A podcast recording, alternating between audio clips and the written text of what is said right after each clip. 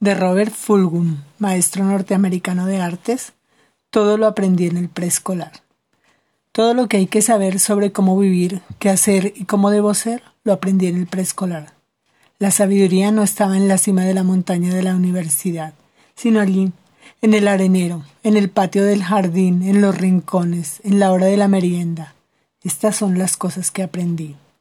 Compártelo todo, juega limpio, no le pegues a los demás, Vuelve a poner las cosas donde las encontraste. Limpia tu propia suciedad. No cojas lo que no es tuyo. Di que lo sientes cuando molestes a alguien. Lávate las manos antes de comer. Las galletas calientes y la leche fría son buenas. Vive una vida equilibrada. Aprende algo y piensa en algo. Y dibuja, pinta, canta, baila, juega y trabaja cada día un poco. Haz la siesta todas las tardes cuando salgas al mundo, vigila el tráfico, estrecha manos y no te aísles. Permanece atento a lo maravilloso.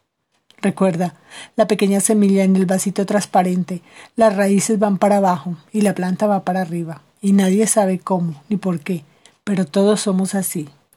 Los peces de colores y los hámster y los ratones blancos e incluso la pequeña semilla, todos mueren, y nosotros también.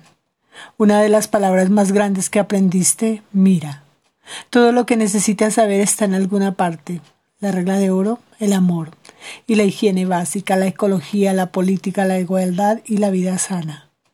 Toma cualquiera de estos conceptos y tradúcelo en términos adultos sofisticados y aplícalo a tu vida familiar, o a tu trabajo, o a tu gobierno, o a tu mundo, y se mantendrá verdadero, claro y firme. Y aún sigue siendo verdad, no importa cuán grande seas, que al salir al mundo es mejor tomarse de las manos y no alejarse demasiado.